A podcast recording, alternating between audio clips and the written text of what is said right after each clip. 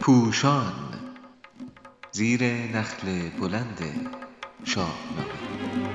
شاهنامه خانی از زبان فردوسی خردمند شماره سی و دو. ژرفای عشق زال و رودابه.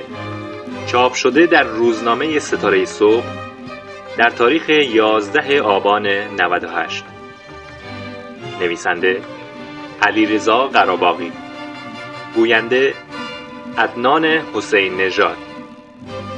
موسیقی علی طریقت.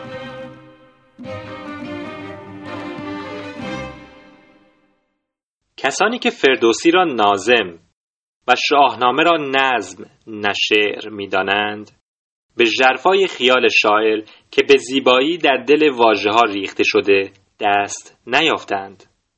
برای نمونه هنگامی که کنیزکان رودابه از پیش زال می‌روند شاعر زیبااندیش میسراید.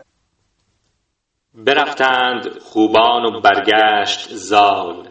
شبی دید یازان به بالای سال. دکتر عزیزالله جوینی در معنای این بیت نوشته است خوبان به سوی کابل راه افتادند و زال به لشکرگاه خود بازگشت. و در پاورقی از خانش دکتر خالقی افسوده است.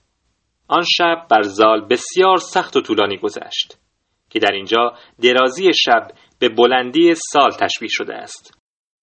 دکتر کزازی گرامی در کتاب دفتر دانایی و داد پس از این بیت را گفتند که خوبان به درگاه کاخ رودابه رسیدند و در نامه باستان به بالایه را در معنی همسنگ و همتا و یازان را در معنی دراز و کشیده و شبی یازان به بالای سال را شبی دیریاز که در دراز آهنگی و در دیرندگی به اندازه سال بود معنی فرمودند.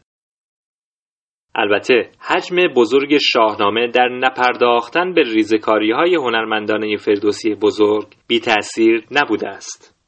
ولی اگر با دهها هزار صفحه‌ای که در شرح دیوان کبیر مولوی یا دیوان حافظ نگاشته شده بسنجیم باید پذیرفت که شوربختانه در حق فردوسی بزرگ ستم روا داشته ایم.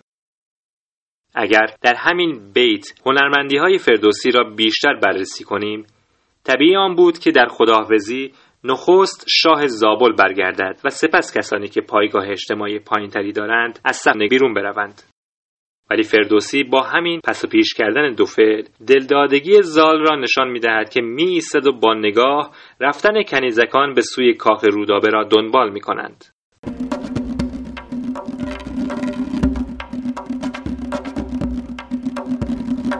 شاعر در مصرع دوم نیز به جای شبی بود از شبی دید استفاده می کند تا نشان دهد زال سراسر شب چشم بر هم نگذاشته است.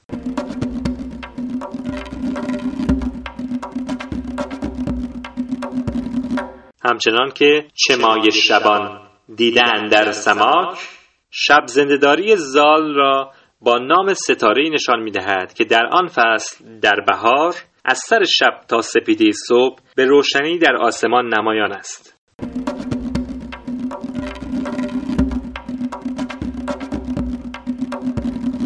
همچنین زمانی که زال می‌گوید ستاره شب تیره یار من است به گفته دکتر عبدالله رضایی به حسر ستاره اشاره دارد. یعنی تنها یار من ستاره است. یار دیگری ندارم. و جای همسری چون رودابه در کنارم خالی است.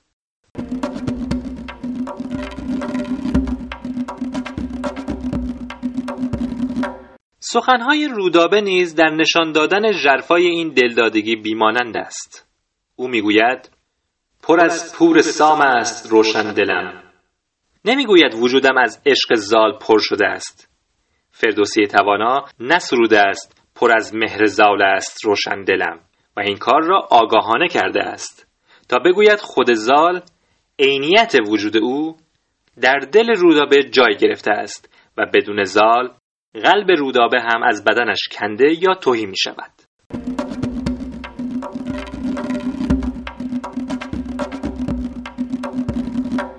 در جایی که دیگران موی سپید زال را عیب و آهو می‌دانند رودابه می‌گوید جهانم نیرزد به یک موی اوی.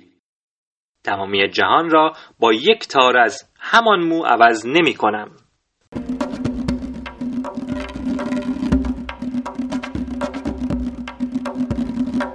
در یک فراز دیگر زال آرزویی را که از خدا می‌خواسته بیان می کند نماید به من رویت اندر نهان.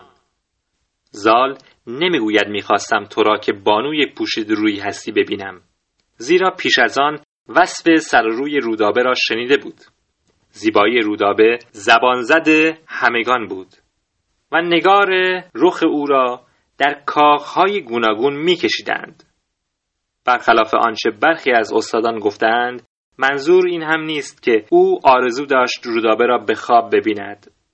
زال نهایت آرزوی یک عاشق را بیان می کند که کنچ خلوت و دیدار یار است. آرزوی زال همین گفته حافظ است. گر خلوت ما را شبی از رخ فروزی چون صبح بر آفاق جهان سر بفرازم.